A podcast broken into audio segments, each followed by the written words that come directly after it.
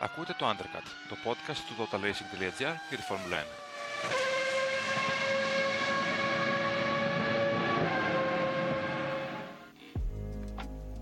Χαίρετε! Καλώς ήρθατε στο 16ο επεισόδιο της δεύτερη σεζόν του Undercut, της εκπομπής του Total Racing για το παγκόσμιο μετάλλημα της Φόρμουλα 1. Είμαι ο Δημήτρης Βούρδες, το μικρόφωνο μαζί μου είναι ο Χρυσή Κανάκης και θα κληθούμε σήμερα να, να σχολιάσουμε, να αναλύσουμε, να δούμε τι έγινε τέλος πάντων στον αγώνα του Αυστριακού Grand Prix. Έναν αγώνα Χρήστο που δεν ξέρω πώς τον είδες εσύ. Καταρχάς, καλησπέρα.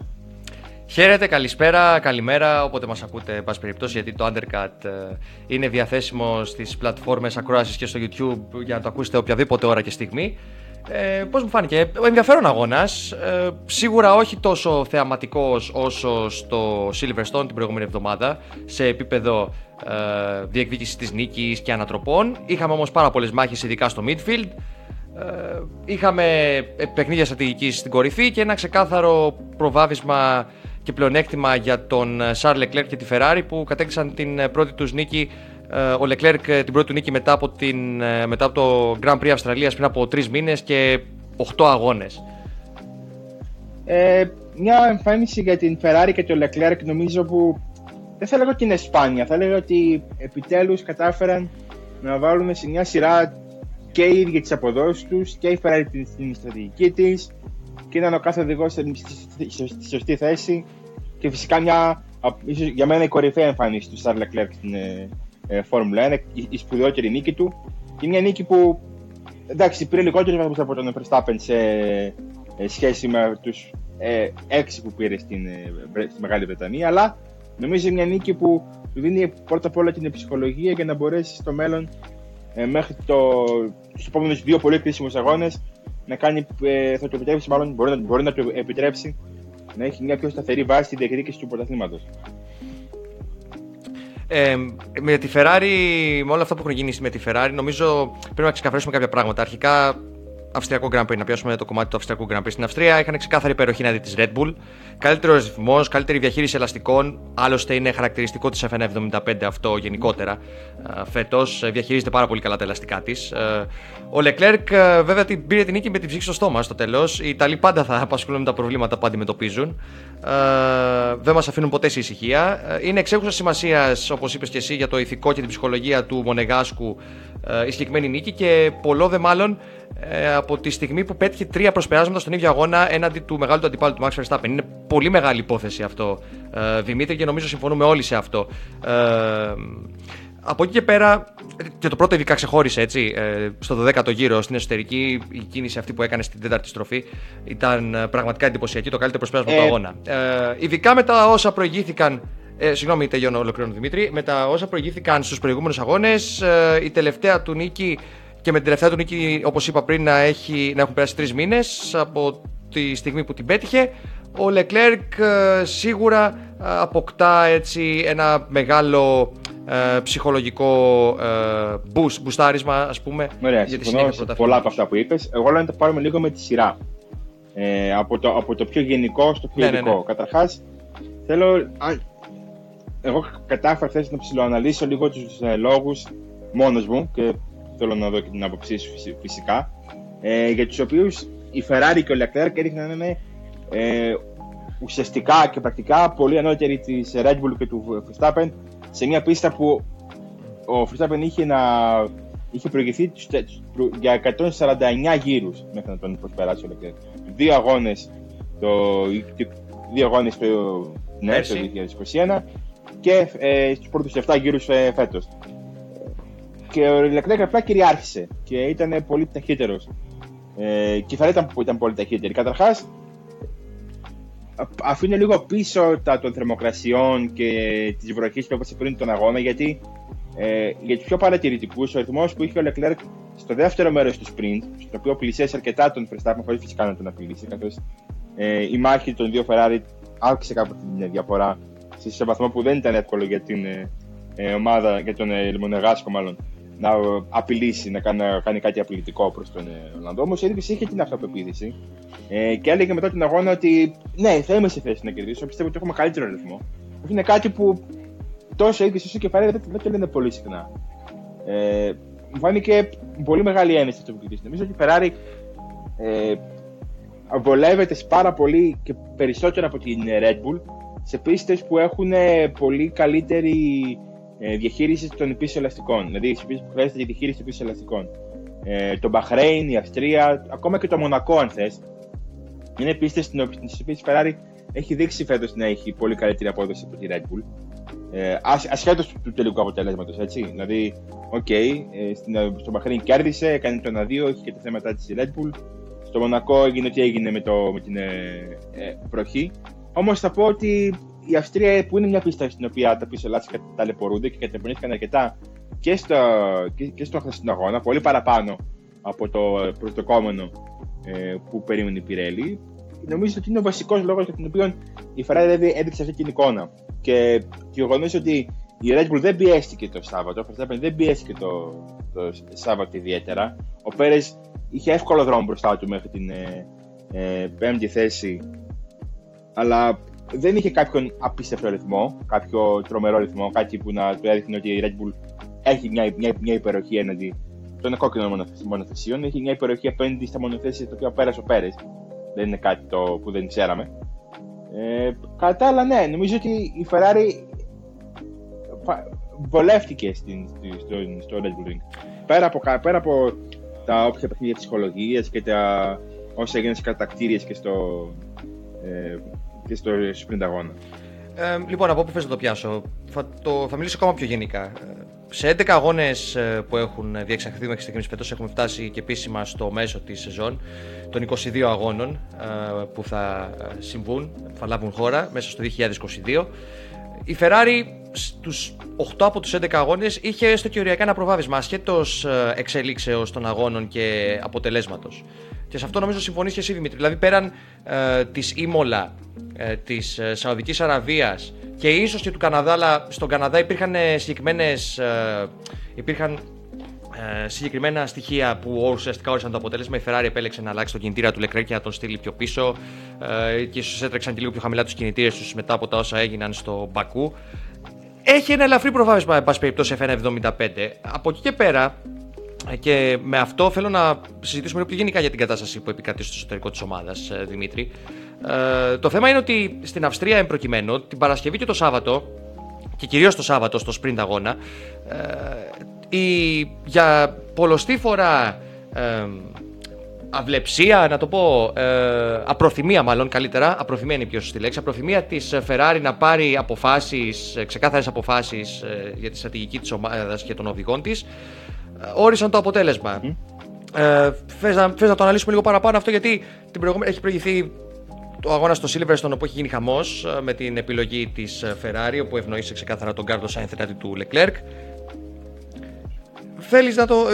Να, θα ξεκινήσω εγώ βασικά, Δημήτρη, και μετά ό,τι είναι το συζητάμε, έτσι. Ε, δεν πιστεύω ότι οι επιλογές της ομάδας έχουν κάποια σχέση με την απόδοση των οδηγών. Τι θέλω να πω; Ε, δεν έχω την άποψη ότι ε, η, η άνοδος αυτή που βλέπουμε από τον Σάινθ έχει να κάνει αποκλειστικά με τον ίδιο. Και τι θέλω να πω με αυτό; Ε, σίγουρα ο Σάινθ έχει ελαττώσει τα λάθη του. Ε, δεν κάνει τα... Είναι πιο σταθερό σε σύγκριση με το ξεκίνημα της σεζόν που τον είδαμε να προβληματίζεται αρκετά και να ε, πέφτει πολλές φορές στην ε, παγίδα ε, των λαθών που ενδεχομένως ε, έκανε ή εν πάση περιπτώσει των λαθών που έκανε και η ομάδα σε κάποιες περιπτώσεις. Αλλά στο Silverstone, στο Silverstone ας πούμε έκανε με μια εξαιρετική επανεκκίνηση πιο, πιο συγκεκριμένα που κράτησε πίσω τον, τον ε, Max Verstappen από εκεί και πέρα όμως ουσιαστικά ευνοήθηκε από τις εξελίξεις του αγώνα Θέλω να πω λοιπόν ότι η Ferrari έχει βρεθεί από την αρχή της σεζόν, όπως είπα πριν, με ένα μεγάλο, βρέθηκε στην αρχή της σεζόν μάλλον με ένα μεγάλο προβάδισμα λόγω των ε, προβλημάτων της Red Bull, το οποίο προφανώς ε, τα στελέχη της δεν είχαν τη δυνατότητα να διαχειριστούν. Η καταιγίδα που ακολούθησε στη συνέχεια με προβλήματα αξιοπιστίας, λάβει στρατηγική και αυτά κλπ. Δημήτρη, ε, τους προσανατόλισε σε ένα τέτοιο βαθμό ώστε ακόμα και σε περιπτώσεις που είχαν πλεονέκτημα ή το πάνω χέρι, τα θαλάσσουσαν. Ε, ο Σάινθ αυτό που έκανε έκτοτε ήταν να οδηγήσει χωρίς λάθη δεν εντυπωσίασε. Δηλαδή, σίγουρα απαιτεί ικανότητα και μπράβο του για την πρώτη του νίκη στη Βρετανία. Ε, Όμως, επί ίσης όρη, δεν πρόκειται ποτέ μα ποτέ να σταθεί ε, αντίπαλος εισάξια του ε, Leclerc.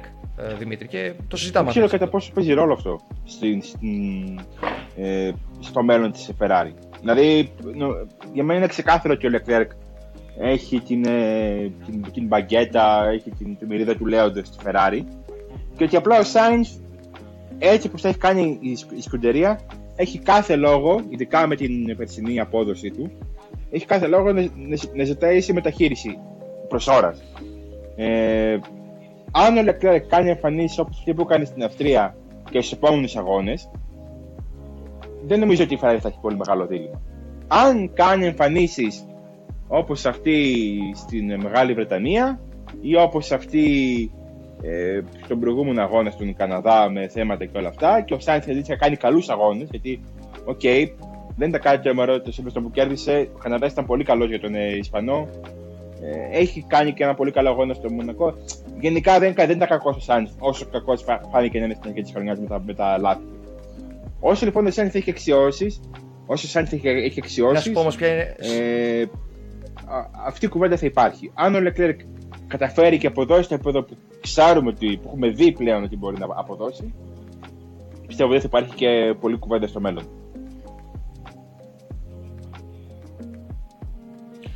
Αν και μετά, προφανώς μετά από τα όσα έγιναν στην Αυστρία, Δημήτρη, οι, απόφαση, οι αποφάσεις πρέπει να είναι λιμένες. Ε, είναι λιμένες μάλλον, έτσι πιστεύω εγώ, στη Ferrari για την συνέχεια του πρωταθλήματος.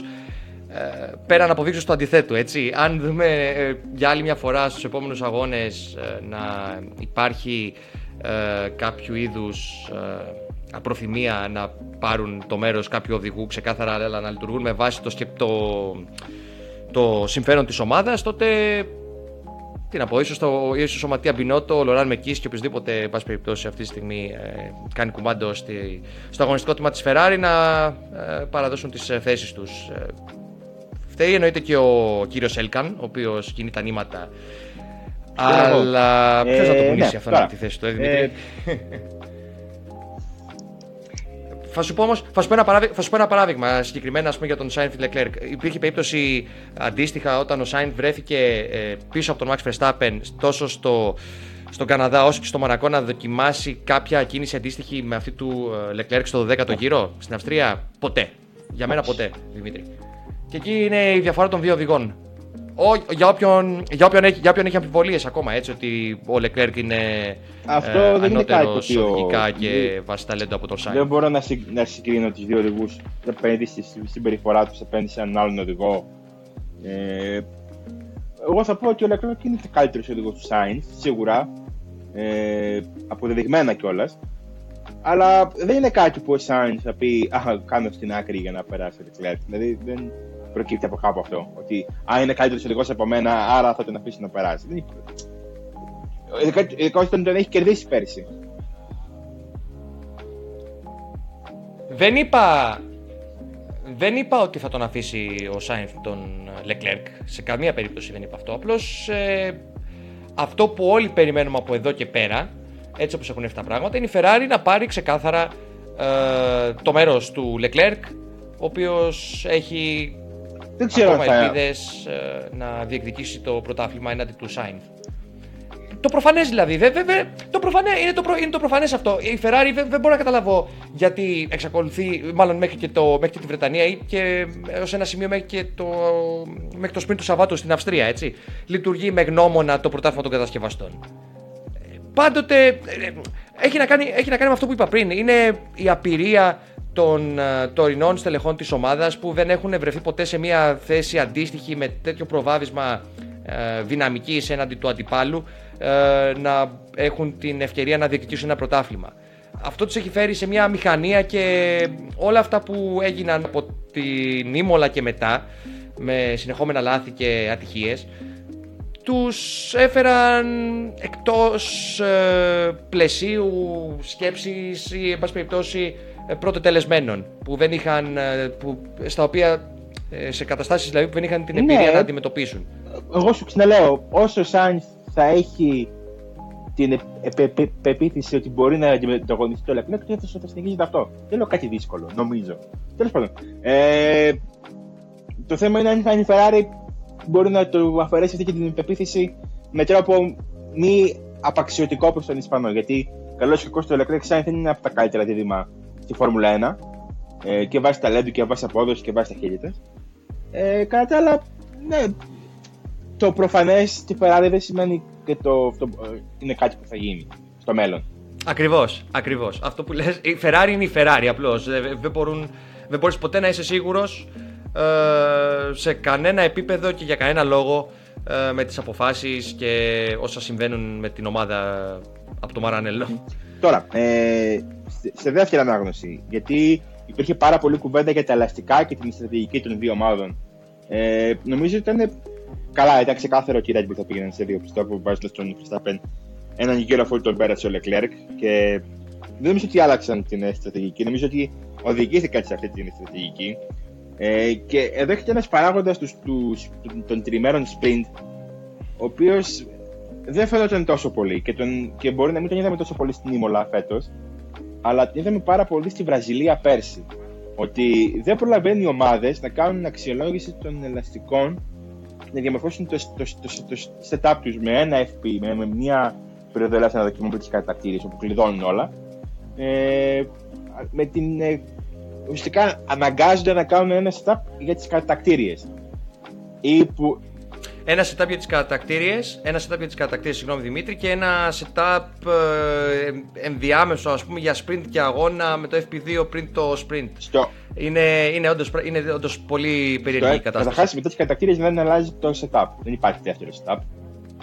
Δεν αλλάζει και το setup. Έχουμε και Park Fermé, όντως. Ε, αυτό πιστεύω ότι οδηγεί φαινόμενα όπω είδαμε. Δηλαδή, αυτό πιστεύω ότι έπαιξε πολύ πιο μεγάλο ρόλο από το ότι έβρεξε ή ότι ήταν διαφορετικές δημοκρατίε, που δεν ήταν διαφορετικές δημοκρατίε. Οι δημοκρατίε ήταν οι ίδιες και την Παρασκευή και το Σάββατο και την, και, και την Κυριακή στο Red Bull. Δεν υπήρχε διαφορά. Ε, Άρα λες ότι η Ferrari, άρα αυτό που καταλαβαίνω ότι θέλεις να πεις ότι η Ferrari εστίασε περισσότερο στον αγώνα παρά στις κατακτήριες δοκιμές, να τη με τη Red Bull. Πιστεύω ότι θυσίασε ρυθμό στις κατακτήριες που έχει ανώτερο, όπως φαίνεται, ε, σε συνδυασμό με τα προβλήματα που έχει και με τους, και με τους κινητήρες που τα είδαμε και στο Red Bull και όχι μόνο για τη Ferrari πάλι ε, και ότι έδωσε μεγαλύτερη προσοχή στο πακέτο του για τον αγώνα. Ε, είχε μια, μια, μια, μια πολύ σημαντικά αναβάθμιση στον Καναδά την πίσω πτέρυγα, η οποία του επιτρέπει να, να έχουν μεγαλύτερες τελικές. Και το είδαμε στο Red Bull πόσο ανταγωνιστική τελική ταχύτητα έχει η Ferrari σε σχέση με την ε, Red Bull. Πάλι σε μια πίστα που παραδοσιακά τα τελευταία χρόνια η Red Bull πηγαίνει πάρα πολύ καλά. Το Verstappen το ίδιο, φυσικά. Ε, ναι, ε, πιστεύω ότι τους έπαιξε λίγο κορόιδα στη Red Bull. Δηλαδή πήγανε για τα, για τα πολλά με το κοινό, με όλα αυτά και κάπου, κάπου χαθήκανε. Θα σου πω, Δημήτρη, ιτήθηκε κατά, κάτρο, κατά κράτος εντός έδρας η Red Bull. Πονάει αυτό. Όμως είμαι σίγουρος ότι από σήμερα, αρχίζει γενομένης από σήμερα, ήδη όλα αυτά ανήκουν στο παρελθόν και έχουν επικεντρωθεί στον επόμενο αγώνα στη Γαλλία και στο πώς θα ε, μπορέσουν να καταφέρουν κάποιο χτύπημα στη Ferrari. Ε, έμεινε με τις εντυπώσεις Παρασκευής και του Σαββάτου σίγουρα ο Verstappen. Ε, Κυρίως της Παρασκευής γιατί το Σάββατο και ευνοήθηκε και από τις συγκυρίες λίγο όπως είπαμε πριν την αναποφασιστικότητα δηλαδή, της Ferrari. Ε, ο αγώνας ξεκίνησε την RB18 έναντι της FN75 ε, και το ζητούμενο από εκεί πέρα ήταν να πάρει το μέγιστο ο Verstappen και το έκανε έτσι. Η δεύτερη θέση δεν ήταν, ε, ήταν το, το απόλυτο μέγιστο και αν δεν είχε εγκαταλείψει και ο Sainz ε, ενδεχομένως να έχει πέσει και τρίτος ο ε, Verstappen. Το έχει ενδεχομένως μάλλον σίγουρα. Ε, από εκεί πέρα, η πορεία, με την πορεία του πρωταθλήματος μέχρι στιγμής, ε, ε, δεν θα έλεγα ότι εφησυχάζει τους ανθρώπους της Red Bull στη συνέχεια, αλλά δεν βλέπω και τον τρόπο με τον οποίο μπορούν να απολέσουν ε, το προβάδισμα που έχουν τόσο στο πρωτάθλημα των οδηγών Verstappen όσο και στο πρωτάθλημα των κατασκευαστών η ίδια η ομάδα. Mm-hmm. Θα υπάρξουν δύσκολες μέρες και στην πορεία, ασυζητητή, αλλά νομίζω ότι η Ferrari πέραν των προβλημάτων που αντιμετωπίζει και ε, σε επίπεδο οδηγών και σε επίπεδο ομάδας ε, και διοικητικό, διοικητικής οργάνωσης κλπ. Έχουν να κάνουν με, την, με μια λερναία ύδρα. Ε, μια, με, μια νέα λερναία ύδρα του πρωταθλήματος της Φόρμουλα 1. Και μιλάω για τη Red Bull πάντα, έτσι. Θα κρατήσω μόνο την αμηχανία από την ήττα εντός έδρας, mm. αλλά ναι, είπαμε, το ξεχάσανε, έχουν, το, το έχουν ήδη ξεχάσει και πάνε στον επόμενο αγώνα. Και μπαίνω και στο τρίτο θέμα που θέλω να, να δείξουμε, γιατί ε, Καλό ή κακός, η νίκη του Verstappen στην Ήμολα άλλαξε κάπως την ε, ε, ψυχολογία του πρωταθλήματος, θα πω εγώ. Ειδικά με το λάθος του Leclerc σε εκείνο το ε, σημείο. είναι η νίκη του Leclerc μια νίκη που μπορεί να δώσει στη Ferrari γιατί ακολουθούν δύο πάρα πολύ σημαντικοί αγώνες πριν το τέλος ε, του πρώτου μισού του, πριν την καλοκαιρινή διακοπή της Φόρμουλα 1. Ε, στην, ε, στην ε, Γαλλία, στην μια πίστα που και οι δύο ομάδε θεωρητικά βολεύονται αρκετά, και στην Ουγγαρία, όπου μάλλον η Ferrari έχει ένα πλεονέκτημα. Ε, μην πας στο δει φέτος. Ακολουθούν δύο πάρα πολύ κρίσιμοι αγώνες. Ε, τι θέλει, τι, τι είναι αυτό που θα διεκδικήσουν πιο πολύ ο κάθε οδηγός για να πάρει. Δηλαδή, ο Verstappen πάει για να κερδίσει δύο αγώνες, πάει για να χάσει στου δυνατόν λιγότερους βαθμούς. Γιατί ο Λεβρέκ πάει σίγουρα για να κερδίσει δύο αγώνες και η Ferrari πάει για να έχει κερδίσει τους δύο τελευταίους. Είναι σε πάρα πολύ καλό ρυθμό. Θα εστιάσω λίγο στον, στον, στον Ολλανδό. Τι πιστεύεις ότι πάει να διεκδικήσει ε, στο Πόλο και στο Χαγκαρόριν. Δεν πιστεύω ότι ε, χωράει αμφιβολία το γεγονός ότι ο Verstappen αγωνίζεται σε κάθε αγώνα για να κερδίσει. Δεν πάει για, το, για damage limitation σε καμία περίπτωση. Θα διεκδικήσει την νίκη. Μέχρι τελική πτώσης. Το γεγονός ότι έχασε την Αυστρία είχε να κάνει με έλλειμμα σε ε, ρυθμό της Red Bull, το οποίο δεν μπορούσε ο ίδιος να ε, πώς να το πω, να αναπληρώσει ας πούμε μέσω, του, μέσω της οδήγησής του. Γιατί έχει συμβεί η αλήθεια είναι πολλές φορές στο παρελθόν ο Φεστάπε να πάρει εντυπωσιακά αποτελέσματα ακόμα και νίκες μόνο βάζοντας μάλλον ε, και το οδηγικό του ταλέντο να ε, παίξει ρόλο ε, καλύπτοντας κάποια αδυναμία του μονοθεσίου του. Αυτό δεν ήταν δυνατό να συμβεί στην Αυστρία. Ε, δεν ξέρω αν θα αλλάξουν οι ισορροπίες του πρωταθλήματος από εδώ και πέρα σου εξήγησα. Η Ferrari ε, αντιμετωπίζει μια κατάσταση που δεν φαίνεται να μπορεί να επιληθεί άμεσα. Στην αρχή της σεζόν οι ισορροπίες άλλαξαν μετά την Ήμολα επειδή η Red Bull έλυσε τα προβλήματα αξιοπιστίας που είχε. Δεν, δεν, δεν είδαμε, δεν είδαμε ε, προβλήματα ίδιας φύσεως με αυτά που αντιμετωπίζει η Ferrari στη Red Bull και ούτε πρόκειται να δούμε. Είναι οργανωμένη και ε, είναι οργανωμένη η ομάδα με αυτόν τον τρόπο ώστε τέτοια ζητήματα είναι πολύ δύσκολο να ανακύψουν κάποια στιγμή ε, στο άμεσο μέλλον. Ίσως, ναι. ίσως αυτό, αυτό, που, αυτό που θα θέλαμε όλοι είναι βέβαια το πρωτάθλημα να, μείνει, να παραμείνει ανοιχτό. Με νίκες του Leclerc ε, και δεύτερες ε, θέσεις του Verstappen στους δύο επόμενους αγώνες πάμε για ένα εντυπωσιακό πρωτάθλημα από το, από το, μετά το καλοκαιρινό διάλειμμα, έτσι, μετά, στο τέλος του Αυγούστου. Αυτό, αυτό είναι που θέλουμε όλοι. Τώρα τι να πω, από εκεί και πέρα. Όλοι. εσύ, εσύ, τι θέλεις, το πρωτάθλημα να κρυθεί από τον Οκτώβριο, από τον Σεπτέμβριο. Αυτό θέλεις; Το όλοι, εγώ διαφωνώ με το όλοι, όχι με το. Δεν είναι όλοι φιλοθεάμουν κοινό και τώρα δούμε και στην Αυστρία ότι δεν είναι όλοι φιλοθεάμουν κοινό πλέον. Καλά, εντάξει τώρα, εντάξει τώρα αυτό, αυτό η, η ποδοσφαιροποίηση της Φόρμουλα 1 με καπνογόνα και ε, άσχημες συμπεριφορές των οπαδών στις εξέδρες είναι απόνερα της ε, κατάστασης που έχει δημιουργηθεί στο σπορ. Η Liberty Media, ανοίγουμε παρένθεση έτσι αυτό και θα συνεχίσουμε μετά στο θέμα μας. Η Liberty Media πέραν από την προσέλκυση κοινού στις ΗΠΑ που έχει γίνει με τελείως επιφανειακό τρόπο ε, έχει συμβάλει και στην έξαρση του φανατισμού και είναι θέμα χρόνου δυστυχώς, με κεφαλαία γράμματα δυστυχώς, να έχουμε ακόμα πιο άσχημα φαινόμενα βίας. Ε, κατάντια. Κατάντια είναι αυτό για μένα. φαινόμενα βίας. Είχαμε, ναι, ακόμα, χειρο, ακόμα χειρότερα. Ακόμα χειρο, είχαμε, είχαμε φαινόμενα βίας. Είχαμε ε, γυναίκες οι οποίες κατήγγυλαν ε, ε, περιστατικά βίας. Κάτι που δεν χωράει ο νους μας ότι μπορεί να συμβεί σε έναν αγώνα Φόρμουλα 1, ε, Δημήτρη. Και εκφράζω τους πάντες νομίζω. Κατάντια. Κατάντια, με μια λέξη. Είναι κατάντια και νομίζω ότι είναι αποτέλεσμα πολλών αποφάσεων, τις οποίες τώρα η, η Φόρμουλα 1 στυλιτεύει. Δηλαδή, όταν, όταν διαφημίζεις, όταν προωθείς τα ατυχήματα ως κάτι το εντυπωσιακό, έτσι. Όταν ε, διαμορφώνεις μέσα από, μια, από τη μεγαλύτερη σου πλατφόρμα για την προσέλκυση κοινού, που είναι δυστυχώς ευτυχώς το Drive, το Survive, το Netflix, ε, με τη δημιουργία ε, ψεύτικων ε, διαμαχών ή ε, παρασκηνίων ή παιχνιδιών τα οποία παίζονται πίσω από την πλάτη του κόσμου, ξέρω εγώ, και κρύβονται άλλα συμφέροντα πίσω από κάθε απόφαση ή και ακόμα και από την ίδια, από την ίδια της ομάδας. Δηλαδή, ε, καλός ή κακός, όσο και αν οι Mercedes με τη Red Bull ε, διαμαρτύρονται για τα ε, σκηνικά που, που είδαμε στην Αυστρία και καλά κάνουν και διαμαρτύρονται, φέρουν και αυτές ευθύνη. Δηλαδή, Ε, όλη αυτή η συμπεριφορά που είδαμε πέρυσι στο Abu Dhabi και από τις δύο ομάδες. Όλα αυτά τα, τα παιχνίδια δηλώσεων βλέπουμε ξαφνικά πριν από τους πιο σημαντικούς αγώνες ε, όσον αφορά το κοινό. Έτσι, γιατί και η Βρετανία και η Αυστρία είδαμε είχε, είχαν 600.000 κόσμο. Δηλαδή αυτό είναι, είναι τα πιο εμπορικά τηρήματα της χρονιάς. Και έχουμε δει πράγματα στο Silverstone πλακωθήκαν μεταξύ τους. Ε, στη, στο Red Bull είδαμε συμπεριφορέ ε, που από ένα σημείο και μετά ήταν αναμενόμενε ότι θα γίνουν γιατί βάζει 200.000 άτομα αντικοινωνικά με, με πάρα πολύ αλκοόλ μέσα στο, στο event να, να, να, να και ανθρώπου που αμισούνε, γιατί μισούνε οι οπαδοί του Verstappen, του οπαδού του Χάμιλτον και το αντίθετο.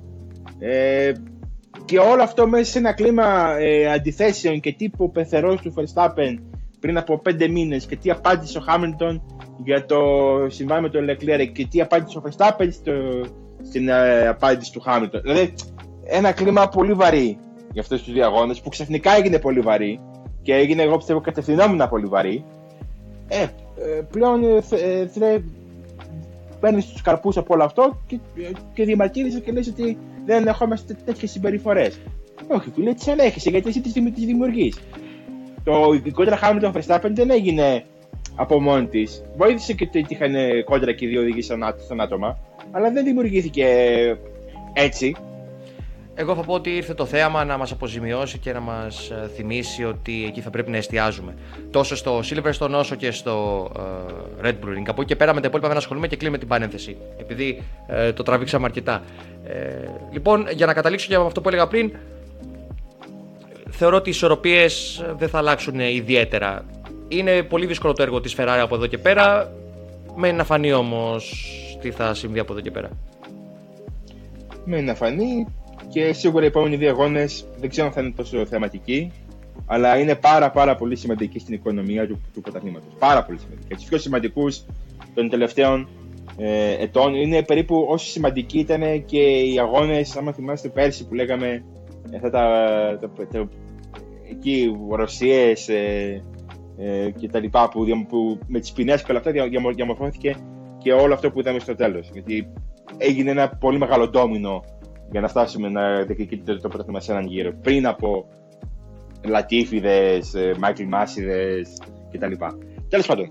Ε, τώρα, να πάμε λίγο πιο πίσω γιατί λογικό να κυριαρχήσει το Ferrari Red Bull. Οι δύο, δύο ομάδες ήταν σε μια δική τους κατηγορία στο. Ε,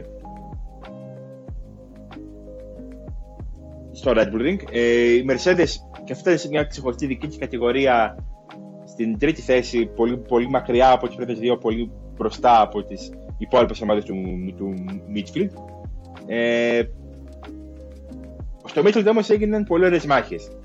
Ε, ο Κον πήρε μια πέμπτη θέση, απλά μένοντας εκτός ε, προ, προβλημάτων, εκμεταλλεύτηκε τα πάντα, έκανε μια εμφάνιση στην George Russell. Έτσι. Ε, οι δύο Χά, ο Μίξ Σουμάχερ, μετά τους πρώτους βαθμούς έδειξε ότι Μάλλον ήταν ψυχολογικό όλο αυτό το θέμα που είχε αυτό το 1,5 χρόνο και έμεινε μακριά από, από τους βαθμούς. Ο Λάντο Νόρις και ο Ντάνιελ Ρικάρντ νομίζω πήραν το μέγιστο που μπορούσαν για μια μακράν που δεν είχε ρυθμό πουθενά και ξεκίνησε την Παρασκευή σχεδόν καταστροφικά με 15-16, με προβλήματα στα φρένα, με όλα αυτά. Ε, και το, η έτερη Αλπή που με το Φρέντ Αλόνσο να παίρνει ένα βαθμό σίγουρα ευνοήθηκε από το, από το timing του Carlos Sainz και του British Safety Car ε, που και ευνοήθηκε ως προς το ότι έγινε λάθος με τον Μπουλόνι, και τον Μπουλόνι και μπόρεσε να ξενταμπεί και να μην χάσει πάρα πολλές θέσεις. Ε, αλλά πήρε πάλι το ένα αποτέλεσμα που δεν φαινόταν ότι μπορούσε να πάρει σε οποιοδήποτε σημείο του αγώνα. Ε, η Αλπίν έφτασε την McLaren έτσι. Η McLaren για μένα ξεκολουθεί και αποτελεί ε, απίστευτο κατόρθωμα το ότι είναι ε, στα ίσα με την Αλπίν. Η Χάς ανεβαίνει και δείχνει αυτό που λέγαμε από την αρχή της χρονιάς ότι έχει ένα μονοθέσιο που είναι πολύ μπροστά σε εξέλιξη από τα, από τα, από τα υπόλοιπα και το έχουν αποδείξει χωρίς να φέρουν αναβαθμίσεις και απλά εξελίσσοντας το στήσιμό του. Ε, το μονοθέσιο είναι πολύ γρήγορο και έχει ένα κινητήρα που πλέον και αυτό είναι αρκετά αποδοτικός, αν και αναξιόπιστος. Ε, Και δεν ξέρω τι άλλο μπορούν να κάνουν οι υπόλοιπες ομάδες για να φτάσουν αυτή την, την τριάδα σε απόδοση. Η Άλφα ήταν χάλια, η Άστον Μάρτιν ήταν χάλια, η Άλφα Ρομέο δείχνει ότι έχει θυσιάσει απο, ε, απόδοση για αξιοπιστία. Και νομίζω ότι για τη Williams δεν υπάρχουν και πάρα πολλά πράγματα να κάνουν. Ο Άλμπον έχει μια παραπάνω ελπίδα, αλλά είναι παρατημένο. Τα είπες όλα τώρα, από πού να το πιάσουμε. Έκανες ένα ωραίο συνοπτικό έτσι. Λοιπόν, Mercedes, τρίτη δύναμη, ξεκάθαρα. Οι δύο οδηγοί όταν διαπίστωσαν ότι υπάρχει δυναμική την ε, Παρασκευή, γιατί ε, φάνηκε στον ένα γύρο η Mercedes κατά κτίρε δοκιμές να έχει τον καλύτερο ρυθμό που έχουμε δει από εκείνους φέτος. Χίμηξαν, αλλά έφαγαν τα μούτρα τους αμφότεροι. Δεν, έχω, δεν θυμάμαι να έχει ξανασυμβεί κάτι τέτοιο και οι δύο τη οδηγοί στη διάρκεια του Q3 να έχουν εξόδους και να καταστρέφονται οι προσπάθειες και τα μονοθέσια τους μαζί. Ε, στο sprint δεν υπήρχαν και πολλά πράγματα να κάνουν. Την Κυριακή ο Χάμιλτον οδήγησε στο ύψος των περιστάσεων. Φάνηκε όμως ότι απέχει αρκετά από τις δύο πρώτες ομάδες. Ε, Ένας καλός αγώνας για το Χάμιλτον γενικότερα. Δεν ε, υπάρχει ας πούμε, κάτι που μπορείς να του ψέξεις. Ε, Ενδεχομένως ε, και αυτό που έπαιξε ρόλο την Κυριακή ήταν ότι κατάφερε να ξεμπλέξει πολύ γρήγορα από τι Χά που αποτέλεσαν εφιάλτη για τον 7 φορές παγκόσμιο πρωταθλητή το, το Σάββατο. Ε, τίποτα περισσότερο. Ο Χάμιλτον έχει επανέλθει, είπαμε και την προηγούμενη εβδομάδα, ε, στο γνωστό του Racecraft ε, και μόνο ανωδική είναι η πορεία του από εδώ και πέρα. Θα είναι από εδώ και πέρα. Ε, το λάθος του Ράσελ τώρα για το. να μιλήσουμε για το δεύτερο οδηγό της Mercedes είχε, είχε μεν ελεύθερε συνέπειες για τον ίδιο, όμως η διαφορά δυναμικότητας της Mercedes από το midfield, γιατί ναι, δεν υπάρχει απόσταση από την Ferrari και τη Red Bull, υπάρχει όμως αντίστοιχα απόσταση και από τις υπόλοιπες ομάδες που ακολουθούν, καθιστούσε βέβαια ότι θα παρερχόταν από την τελευταία θέση που έπεσε μετά τη σύγκριση του με τον Πέρες και τα 5 δευτερόλεπτα που δέχτηκε ποινή, ότι θα επέστρεφε εύκολα ή δύσκολα μέχρι την πεντάδα, εξάδα ή οτιδήποτε τέτοιο, γιατί είχαμε και εγκαταλείψεις έτσι. Δεν βλέπω το λόγο γενικότερα στη Mercedes και αυτό θέλω να το συζητήσουμε λίγο επίσης, ε, Δημήτρη, ε, που θα πρέπει να συνεχίσουν να εξελίσσουν το φετινό μονοθέσιο. Αν επικεντρωθούν στο 2023 από τώρα, το πιθανότερο είναι ότι θα επιστρέψουν στις έδοξε μέρες του πρόσφατου παρελθόντος. Δεν ξέρω τι λες και εσύ. Λέω ότι με τις διρεκτίβες για φέτος να έχουν ακόμα. να είναι ακόμα σε ε, μορφή. Ε, να το πω. να εξετάζονται τι, τι θα πάρθει και πώς θα κινηθεί η Φόρμουλα 1 για το, για το μέλλον της. Και να ήθελαν στι Mercedes να εστιάσουν στο μονοθέσιο του 2023. Που πιθανόν να το θέλουν κιόλας γιατί το φωτεινό μονοθέσιο καλός ή κακός είναι μάλλον αποτυχημένο και το έχουν πει και οι ίδιοι. Αποτυχημένο με βάση την, ε, την απόστασή τους από την κορυφή, έτσι, γιατί η βελτίωση του είναι θεα, θεα, θεα, θεαματική για το επίπεδο ε, που βλέπουμε τις άλλες ομάδες και το πόσο δυσκολεύονται να βρουν δύο-τρία δέκατα μέσα στην χρονιά και από πίστη σε πίστα. Ε, ναι, δεν ξέρω κατά πόσο μπορούν ακόμα. Δηλαδή έχουν άλλα θέματα ακόμα στη FIA και στην ε, Φόρμουλα 1 και στη Liberty Media, το πώς θα πορευτούν γενικά σαν ε, οργάνωση, σαν κανονισμοί, σαν τεχνική, ε, σαν, σαν τεχνική κανονισμοί του χρόνου. Είναι, ακόμα υπάρχει ε, ένα πολύ μεγάλο κενό για το πού θα, πού θα πάει η Φόρμουλα 1 μετά Δεν το έχουμε σχολιάσει, η αλήθεια είναι μέσα από το undercut, ε, όλα αυτά που συμβαίνουν με την διαφαινόμενη διρεκτίβα της ε, FIA σχετικά με τα πατώματα των μονοθεσίων και το porpoising. Ε, ελπίζω ότι σε κάποια από τα επόμενα επεισόδια θα έχουμε και τον Παναγιώτη τον Τάκο μαζί μας να κάνουμε μια συζήτηση γύρω από το συγκεκριμένο ζήτημα. Ε, απ' έξω απ' έξω θα, πω, θα αρκεστώ να πω Δημήτρη ότι πρόκειται για μια αστεία προσέγγιση της Παγκόσμιας Ομοσπονδίας και της Φόρμουλα 1 γύρω από το συγκεκριμένο θέμα το οποίο ουσιαστικά δημιουργήθηκε από τις ομάδες για τις ομάδες ενώ δηλαδή, θέλω να πω με αυτό ότι μπορεί να μπορούσε να δοθεί λύση ε, από τις ίδιες τις ομάδες όμως ε, η ανάγκη για εξαγωγή του μέγιστου δυνατού αποτελέσματος από το πακέτο που διαθέτει η κάστοτε ομάδα οδήγησε σε αυτή την κατάσταση. Και η συνεχής αναβολή, η συνεχής αναβολή ε, της εφαρμογής συγκεκριμένης απόφασης δείχνει ξεκάθαρα ότι δεν υπάρχουν ε, οι τρόποι αυτή τη στιγμή ώστε να ε, γίνει κάτι τέτοιο να γίνει, μάλλον να λάβει χώρα αυτό που έχει σχεδιάσει η FIA σχετικά με, τα, με την, ε, μάλλον η directive αυτή που δεν μπορεί να εφαρμοστεί γιατί είναι στον αέρα. Ελπίζω σε κάθε περίπτωση να μπορέσουμε να το εξηγήσουμε λίγο παραπάνω σε κάποια από τα επόμενα επεισόδια. Ίσως, να, ίσως και ο Πάνος να βγάλει κάποιο κείμενο στο, στο totalracing.gr που θα εξηγεί τα πράγματα πιο αναλυτικά. Είναι άλλωστε μηχανικός άνθρωπος. έχει σίγουρα την ικανότητα να τα εξηγήσει πολύ καλύτερα από εμένα, Φερρυπίν. Σίγουρα, όχι, μα- όχι, όχι μάλλον. Ε, Σίγουρα, εντάξει, ε, προσπα... είμαι μετριοπαθής. σίγουρα, σίγουρα. Αυτό ξέρω τι σου λέω. Εντάξει, μου κάνει- έχει ένα, ένα, ένα πτυχίο κάτι συμβολίζει. Πέρα από το, την ολοκλήρωση των, ε, των ε, σπου- σπου- σπου- σπουδών. Ε, Τέλος πάντων. Τώρα, Λοιπόν, για τα υπόλοιπα τώρα. Ε, να, να μιλήσω και εγώ Μμμ. λίγο για, το- για τους υπόλοιπους. Να μην μιλήσω, είναι δυνατό, δεν θα με αφήσεις να μιλήσω για το Μίξ κανονικά δεν, Σουμάχερ. θα, κανονικά δεν Ο θα οποίος έπρεπε, έκανε αλλά τέλος exposed. Πάντων. Σε... Δεν θα έπρεπε, δεν θα έπρεπε. Σε έχει κάνει exposed το Μίξ Σουμάχερ.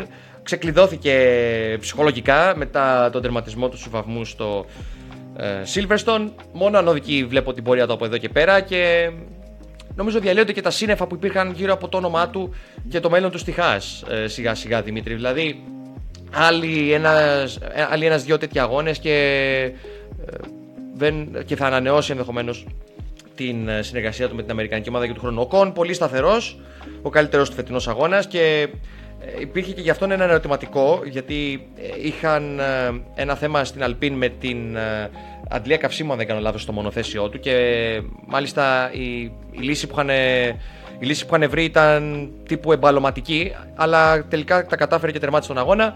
Ο Θεούλης Αλόνσο, ο οποίος ναι είναι άτυχος Δημήτρη. Ναι είναι άτυχος, το τονίζω αυτό, ε, Δημήτρη Βούρδα, για σένα το λέω. Ε, η Μακλάριν η οποία σώθηκε από το διαφαινόμενο ναυάγιο, ευτυχώς. για την Βρετανική ομάδα πήραν κάποιους βαθμούς, όμως είναι θέμα χρόνου η Αλπίν να τους περάσει στη βαθμολογία. Δεν βλέπω τον τρόπο που μπορούν να κρατηθούν μπροστά. Εκτός βέβαια αν η Αλπίν συνεχίζει να είναι τόσο ασταθής στους αγώνες της. Η Άστον Μάρτιν, η οποία μάλλον γυρίζει προς τα πίσω, ενώ φάνηκε ότι ε, επέστρεψε στο παιχνίδι ε, της, ε, του midfield γενικότερα. Δεν έχω να πω κάτι άλλο, νομίζω. Οι υπόλοιποι. Οι υπόλοιποι, οι υπόλοιποι... Για τη Μακλάρα δεν, δεν θα πεις. Να πω για τη Μακλάρεν. Ότι σώθηκε από διαφαινόμενο ναυάγιο. Ε, το θέμα με τα φρένα είναι. Έχουν σπάσει τα φρένα φέτος στη Μακλάρεν. Πάνε με σπασμένα τα φρένα και τους έμεινε το γκάζι. Δεν ξέρω, μάλλον όχι, ούτε και γκάζι έχουν τόσο. Ε, προσπ- ναι, αλλά 7-9 ναι, δεν είναι. Ναι, 7-9 με τη χάση, με τη χάση από πάνω τους όμως, Δημήτρη.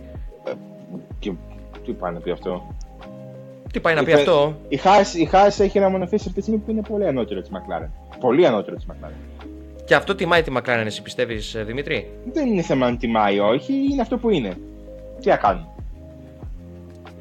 Αν ο Μπότας δεν είχε κινήσει από το pit lane, θεωρώ ότι ένας. Ο Ρικιάρντο πιο συγκεκριμένα θα είχε βρεθεί πιο πίσω και ίσως. Θες να βάλουμε την κουβέντα του αν σε ε, εξίσωση για τη Φόρμουλα 1. Δεν σε συμφέρει, πιστεύω. Όχι, όχι. Απλά θέλω να παραδεχτείς, αυτό που θέλω να παραδεχτείς bottom line είναι ότι ο Φερνάντο Αλόνσο είναι άτυχος. Μετά και τα όσα έγιναν το Σάββατο. Okay, και την αλλά- Κυριακή. αλλά και την οκ. Κυριακή. Και την Κυριακή. Και θες, να αποκαλύψουμε, θες να αποκαλύψουμε στο κοινό ε, ποια είναι η άποψή σου γύρω από το Φερνάντο Αλόνσο και, την, ε, ατυχία που, και τις ατυχίες που αντιμετωπίζει φέτος; Ή γενικότερα τα προηγούμενα Γιατί- χρόνια; Θες να γιατί- το αποκαλύψεις στο γιατί κοινό ή το όχι; κοινό Μπορεί να κρίνει από μόνο του. Δεν, δεν, δεν, δεν το φοβάμαι. Μπορεί να κρίνει από μόνο του. Τι, ε, Οκ. Υπάρχει η ατυχία παρα, παρατεταμένη, ας πούμε. Δηλαδή να, να είναι δυο- μια-δυο φορές ατυχία. Οκ. Να είναι 5-6 φορές ατυχία, εντάξει. Δεν σταματάει κάπου. Κάπου Για το, για το, γεγονός, για το, γεγονός ότι, για το γεγονός ότι αστόχησε η μπαταρία στο μονοθέσιο του Αλόνσο ε, 5 λεπτά πριν κινήσει ο γύρος σχηματισμού του sprint, ευθύνει το Αλόνσο; ευθύνεται η ομάδα του. Αλλά δεν, δεν ευθύνεται μια πανσυμπαντική γαντεμιά.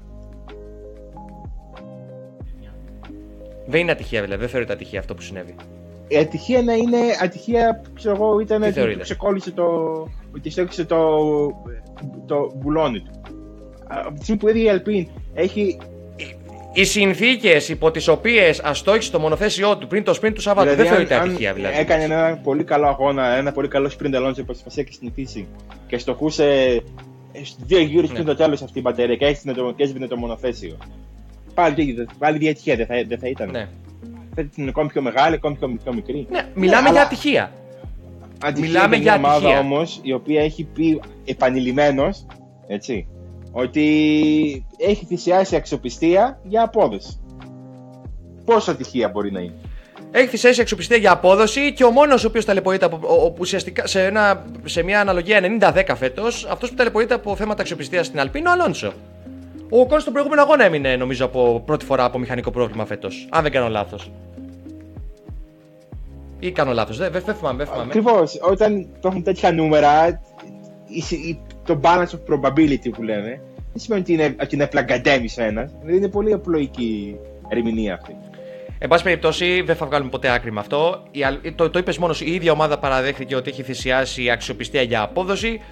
Πώς γίνεται όμως, εφόσον έχει, συμβαίνει κάτι τέτοιο, να ε, προβληματίζεται ο ένας από τους δύο οδηγούς και ο άλλος οδηγός να, ε, να τερματίζει τους αγώνες. Μήπως ε, δεν οδηγεί τόσο γρήγορα ή δεν οδηγεί στο ε. όριο, όπως θα έπρεπε; Είναι μια πάρα πολύ μεγάλη κουβέντα αυτή. Θέλω να την κάνουμε ξεχωριστό επεισόδιο. Το μέσα στο καλοκαίρι. OK, OK, OK. Και το υπόσχομαι ότι θα το κάνουμε. γιατί, είναι, γιατί είναι πάρα πολύ ωραία κουβέντα. Ε, ναι, τώρα, λοιπόν, κατηγορίες για να κλείσουμε σιγά σιγά. Ε, το 5, το, Μάλιστα, 5 οδηγών. Το 5. Λοιπόν, ε, Leclerc, Schumacher, Verstappen, Hamilton και ο Κόν είναι η πεντάδα μου. Εγώ Verstappen δεν θα έβαζα. Ε, ναι, ναι, δεν θα την έβαζα τον ε, Verstappen. Δεν θεωρείται ότι έκανε έναν τόσο καλό αγώνα και νομίζω ότι διασώθηκε από την κονσιατή κατέληψη του Σάινθ γιατί θα έκανε ένα πολύ εμφαντικό ένα-δύο η Ferrari. Ε, από την άλλη, είμαι ανάμεσα σε Αλόνσο και Νόρι για, την, για, την, για την άλλη θέση. Ε, ε, μάλλον Αλόνσο. Μπα. Μ' άρεσε, Μπα. Μ άρεσε πάρα πολύ okay. το δάχτυλο στον, στον Ετσινόντα.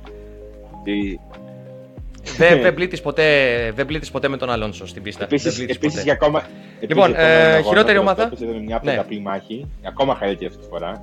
Και επαναφέρω την κουβέντα για το ναι, καλύτερο ναι, ναι. πέρασμα του αγώνα και κάνω ένα re-raise με το αυτό που έκανε ο Μάγνουσεν στον Αλόνσο και στο Ζου στην πρώτη στροφή που δεν είχε περάσει κανείς και που έκανε διπλό προσπέρασμα. Ναι, διπλό προσπέρασμα, τρεις. Ε, εντάξει, okay. Για μένα, επειδή ο Λεκλέρκ ε, πήρε το προβάδισμα κιόλας ε, και είναι μεγαλύτερης σημασίας για τον αγώνα συνολικά, ε, θεωρώ ότι το προσπέρασμα, το προσπέρασμα του Μονεγάσκου, στο, του Μονεγάσκου συγγνώμη, στο 10ο γύρο στην τέταρτη στροφή της πίστας είναι το κορυφαίο του αγώνα. Αλλά και αυτό είναι οριακά πιο πίσω που είπες τώρα. Τρία μονοθέσια. Στην πρώτη στροφή. Δίπλα, το ένα δίπλα στο άλλο. Ναι, εντάξει. Απλά το άλλο, το άλλο, το άλλο ε, έθεσε τις βάσεις ας πούμε και καθόρισε σε μεγάλο βαθμό το τι θα επακολουθήσει στον αγώνα ε, Δημήτρη παρά τα όσα ακολούθησαν έτσι με το κολλημένο γκάζι και το barbecue ε, στο πίσω μέρος της ε, Ferrari του Sainz που έδεσαν σαν αμφιβολία με το αποτέλεσμα προς το, στο τελευταίο του κομμάτι. Το κάνει αυτή η Ferrari και ο, Leclerc. Δεν υπάρχει αγώνας που ο Leclerc με ναι. φανερή εξαίρεση όπως είπε την Αυστραλία δεν υπάρχει αγώνας που ο Λεκλέρκ δεν θα του τύχει κάτι, ρε παιδί μου. Που θα πάει για νίκη, δεν θα του τύχει. Μου το, έλεγες, μου το έλεγες, μου το έλεγες στο προηγούμενο επεισόδιο αυτό στη Βρετανία, Δημήτρη, ότι αυτό ε, το, το αισθάνονται όλοι πλέον όσοι παρακολουθούν τους αγώνες, ότι κάτι θα συμβεί, ναι, περιμένεις κάτι θα συμβεί. Περιμένεις, ρε παιδί μου, από κάπου θα, από, από κάπου θα του έρθει, από κάπου θα του, θα του πεταχτεί, ξέρω εγώ, κάτι. Δεν είναι τρομερό, είναι ικανότητα, είναι, ε, είναι είναι κάτι που πρέπει να, να, να, να φτιάξει και ο ίδιος, πιστεύω. Κάτι που πρέπει να πολεμήσει και ο ίδιος. Λοιπόν, ε, χειρότερη ομάδα. Ε, Άλφα Τάουρι. Ναι, μεγάλη διαφορά. Άλφα Τάουρι. Εγώ, εγώ νομίζω ότι η Άστον Μάρτιν είναι η χειρότερη ομάδα του τριημέρου. Γιατί ο Στρόλ Καλούτσικος ήταν στον αγώνα. Και ο Φέτελ, ο Φέτελ Καλούτσικος... καλούς αγώνες. Έκανε τον, τον κοπάνισαν δύο φορές. Και πάλι, ακόμα και στα, μέχρι τα σημεία που uh, βρέθηκε εκτός πίστας ο τέσσερις φορές παγκόσμιος πρωταθλητής, δεν, ε, δεν, δεν με εντυπωσίασε, δεν έκανε κάτι σπουδαίο. Δηλαδή δεν, δεν, δεν βρέθηκε στο επίπεδο οδηγικά που τον είδαμε στο Μονακό, στο Αζερβαϊτζάν. Ε, στον Καναδά, ίσως. Ναι, ρε παιδί μου. Ε... Ναι, ρε παιδί μου. Απλά. Εντάξει, μπορώ να βρω δικαιολογίες για την Aston Martin. Για την Alfa τι δικαιολογίες. Τι να βρω. Τα κάνουν όλα. Αλλά... Όλα χάλια τα κάνουν. Ε, όλα χάλια. Επειδή, επειδή αναφέρεις την Alfa εσύ θα σου πω ότι χειρότερος οδηγός το αγώνα για μένα είναι ο Πιέρ Γκάσλι. Ναι, ναι, ναι. ναι, ναι, ναι. Πραγματικά, ε, ε, πραγματικά ήταν πολύ, ήταν πολύ κακός ο, ο Γάλλος σε όλο το τρίμερο. Και την Παρασκευή και το Σάββατο και την Κυριακή. Και το χειρότερο είναι ότι. για την Αλφατάρο είναι ότι. Ίσως, ίσως, ίσως, ίσως εντάξει, το, αναγνωρίζω, το αναγνωρίζω εγώ ότι είχε τη σύγκρουση με τον Χάμιλτον στην εκκίνηση τους πριν το Σάββατο. Αλλά ακόμα και έτσι, περιμένεις ότι θα δείξει κάποια σημάδια ο Γκάσλι σε έναν εντός έδρας αγώνα και για την Αλφα Τάουρι θεωρητικά, ε, σε εισαγωγικά πάντα. Ναι. Ήταν κάκιστο όμω, δηλαδή η απόδοση του έφθινε όσο περνούσαν, οι γύρ- όσο, όσο ε, φτάναμε προς το τέλος του τριμερού, έφθινε η απόδοσή του. Ήταν χειρότερος και από τον Τζουνόντα για μένα. Ο Τζουνόντα είχε και αυτός κάποια θεματάκια, αλλά συνολικά ο Γκαστλί ήταν χειρότερο του. Γιατί άλλα περιμένεις, η αλήθεια είναι από τον Γάλλο και άλλα περιμένεις από τον Ιάπωνα. Έτσι. Τώρα, ε, βαθμολογία αγώνα δεν ήταν η Silverstone. Ένα 7 το βάζεις. Μη σου πω και 8. Ένα 7 το Και βάζει. 8 μη σου πω. Ένα 7 το. 7 γιατί, 7 γιατί είχαμε το sprint ε, το οποίο με το, ακόμα και με τις αλλαγές που έγιναν στο format φέτος ε, και πέραν κάποιων μαχών στο midfield δεν έχει πετύχει το σκοπό του και πρέπει να, πρέπει να τεθεί άμεσα ε, ως θέμα συζήτησης Έχω μια αίσθηση, το μέλλον του. έχω μια αίσθηση και δε- δεν θέλω να κάνουμε άλλη ανάλυση, αλλά ότι ο αγώνας που είδαμε στην Αυστρία για sprint δεν μπορεί να πάει πολύ καλύτερα από αυτό. Ακριβώς. Και δεν είναι Ακριβώς θετικό ακριβώς αυτό θα έλεγα. Ήταν, είδαμε μάχες, είδαμε μάχες περισσότερες από όσες έχουμε δει σε sprint σε άλλες περιπτώσεις. Μέχρι εκεί όμως. Δεν υπήρχε περίπτωση. Λέγαμε στην αρχή του επεισοδίου ότι ο Verstappen, ο Leclerc, συγγνώμη, έχασε αρκετό έδαφο λόγω της μάχης με το Sainz στο πρώτο κομμάτι του sprint. Ακόμα και να μην είχε αυτό το, ε, αυτή τη μάχη και να βλέπαμε ας πούμε, κάποιο προσπέρασμα, αυτό θα ήταν στους πρώτους 5 με 6 γύρους. Στη συνέχεια, η πρώτη οδηγή, ε, η πρώτη πεντάδα συνήθως του sprint, κάνει συντήρηση εν ώψη του κυρίως αγώνα. Γι' αυτό λοιπόν, ε, αν, ε, αν το, μεγαλύτερο, το καλύτερο θέμα που μπορεί να μας ε, προσδώσει, μπορεί να προσδώσει το σπορ μάλλον, ε, ένας αγώνας sprint είναι μάχες για την ε, 8η, την 9η, τη 10η θέση και τη 13η θέση, ε, τότε θα πρέπει να ξανασκεφτούμε την ύπαρξη των sprint ε, ως format. OK, OK. Ε, εντάξει, δεν θέλω να το αναλύσουμε, δεν νομίζω ότι είναι και αξίζει κιόλας. Λοιπόν, ε, ναι, τώρα, ε, Γαλλία, Paul Ricard, ζέστη, ε, καλός, και- καλός καιρός, εκτός εξαιρετικά συγκλονιστικού απρόβλητου στο μέρος που στην πίστα. Red, Είσαι τόσο, είσαι, είσαι τόσο, είσαι τόσο αρνιακός και γνωρίζεις τι καιρό θα έχεις στο Λεκαστελές σε δύο εβδομάδες ε, ρε περίπου. φίλε, σαν πιάσεις καμιά μπόρα, αλλά ε, Ή αυτά που έδειχνε παλιότερα, αυτά που έδειχνε παλιότερα ο, αυτιά, ο Αυτιάς σε κάτι εκπομπές του που έκανε προβλέψεις για 4 με 5 μήνες μετά τα ημερομήνια, πώς τα έλεγε. Έχει έχεις, κά- έχεις κάτι τέτοιο στο αρχείο σου, εσύ Δημήτρη, και ε, ασχολείσαι στον ελεύθερο σου χρόνο με αυτό; Θες να πάμε ένα στοίχημα ότι θα έχει 32 βαθμούς το Paul Ricard την ημέρα του αγώνα; Θες να πάμε στοίχημα ότι κάποια από τις τρει. ότι την Κυριακή θα βρέχει στο Polo Ricard. Πάμε. Εννοείται ότι πάμε. Τι- Μιλάμε για μια περιοχή, Χριστό, που βρέχει ελάχιστα. Τις πιο ζεστές περιοχές της Ευρώπης. Εντάξει. Εγώ δεν θα έπαικλε μια καλοκαιρινή μπόρα όμως. Είχαμε καλοκαιρινή μπόρα και στη χώρα μας άλλωστε αυτό το τρίμερο. Τέλος πάντων, Δεν πάμε να συγκρίνεται, αρχίσουμε. δεν συγκρίνεται η, η Ελλάδα με την Γαλλία και το σημείο τη Γαλλία. Εντάξει, εντάξει. Ε, Τι, τι, δε- τι, δε- τι δεν συγκρίνεται, πάνω στη Μεσόγειο είναι. είναι Στις όχθες της Μεσογείου είναι το, Καλά. το Polo Ricard. Εντάξει. Στη Μασσαλία είναι, κοντά. Τι, τι, Εντάξει, οκ. τι, έχω, έχω άδικο. Ναι, έχεις άδικο, αλλά ας μην το σχολιάσουμε γιατί θα εκτεθεί παραπάνω. Πάμε. Γεωγραφι- Ε, Γεωγραφικά έχω άδικο ή βάσει κλίματος; Περίμενε, γιατί γεωγραφικά με ενδιαφέρει να μην έχω άδικο. Τα υπόλοιπα τα συζητάμε, εντάξει. Γεωγραφικά δεν έχεις άδικο, αλλά είναι Α, οι δύο περιοχές εντάξει. είναι τόσο εξαιρετικά διαφορετικές που. Άστο, άστο τώρα. Τι να σου λέω τώρα, άστο. άστο δεν, δεν πειράζει. Ε, λοιπόν. Δε... Δεν έχω πρόβλεψη, αγώνα- σε κάθε περίπτωση δεν έχω πρόβλεψη για τον αγώνα αυτό. Είναι ανοιχτά τα πράγματα. Μπορείτε, η Red Bull.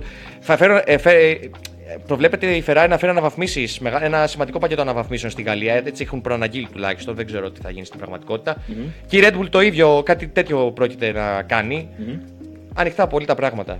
Πολύ, είναι, είναι πολύ κοντά οι ομάδες. 22 με 24 Ιουλίου λοιπόν ο αγώνας της Γαλλίας. Ο πρώτος τελευταίος αγώνας πριν την καλοκαιρινή διακοπή. Ακολουθεί και ο τελευταίος αγώνας πριν το διάλειμμα στην Ουγγαρία. Ε, την επόμενη εβδομάδα έχει η Ράλια Εστονία. Ε, αρκετά σημαντικός αγώνας με πιθανή νίκη ο Κάρερο Βάμπερα. Μάλλον ξεφεύγει ορια- οριστικά πλέον για το, για το πρωτάθλημα. Μένουν πολύ λίγοι αγώνες μετά για να μπορέσει να κλείσει διαφορά χωρίς να έχει θέματα ο νεαρός Φινλανδό και σε ένα περιβάλλον Δεν που ξέρω- είναι αρκετά οικείο. Επειδή το, επειδή το φέρει και αυτό στην, κου- στη- στην κουβέντα, δεν ξέρω ποιο, αν υπάρχει κάποιος που να πιστεύει ότι μπορεί να χάσει το πρωτάθλημα ο Ροβάν πέρα. στο WRC φέτος. Είναι, είναι τεράστιο το προβάδισμα που έχει. Ε, τι να σου πω, βέβαια, και δεν βλέπω και τον τρόπο. Βέβαια, δεν υπάρχει τρόπος που μπορεί να χάσει το προβάδισμα. Είναι, είναι πολύ δύσκολα τα πράγματα για τους υπόλοιπους γιατί υπάρχει μια κατάσταση περίπου που, που, παρομοιά, που μοιάζει αρκετά με τη Φόρμουλα 1. Βέβαια, εκεί έχουμε και άλλες ομάδες που έχουν προβλήματα αξιοπιστίας, τα οποία είναι δυσεπίλητα από ό,τι φαίνεται. Ε, εντάξει, το WRC, η εικόνα του WRC είναι λίγο περίεργη. Λοιπόν, ε, αυτά από εμά. Ελπίζουμε να σας άρεσε το podcast, να σας άρεσε το επεισόδιο. Ε, βγήκε λίγο παραπάνω από ότι έχουμε συνηθίσει, αλλά επικεντρωθήκαμε λίγο παραπάνω και, στο, και στη μάχη των δύο ε, βασικών διακριτικών των, των δύο πρωταθλημάτων, Ferrari Red Bull, Leclerc Verstappen. Ε, ραντεβού σε δύο εβδομάδες για το ράλι της Γαλλίας, για τον αγώνα της Γαλλίας, για το Grand της Γαλλίας. Για το ράλι της Γαλλίας. πολύ αστείο, ε, γέλασε πάρα πολύ. ε, ναι, μέχρι τώρα το καλύτερο που έχετε να κάνετε είναι να μας ακολουθήσετε ε, σε όλα τα social media, Facebook, Twitter και Instagram για να έχετε πρώτη όλα τα νέα από το χώρο του μηχανικού αθλητισμού και των μεγάλων πρωταθλημάτων του. Αν σας άρεσε ένα like και ένα subscribe στο κανάλι μας, μέχρι, την, μέχρι το επόμενο επεισόδιο να είστε όλοι καλά. Γεια σας.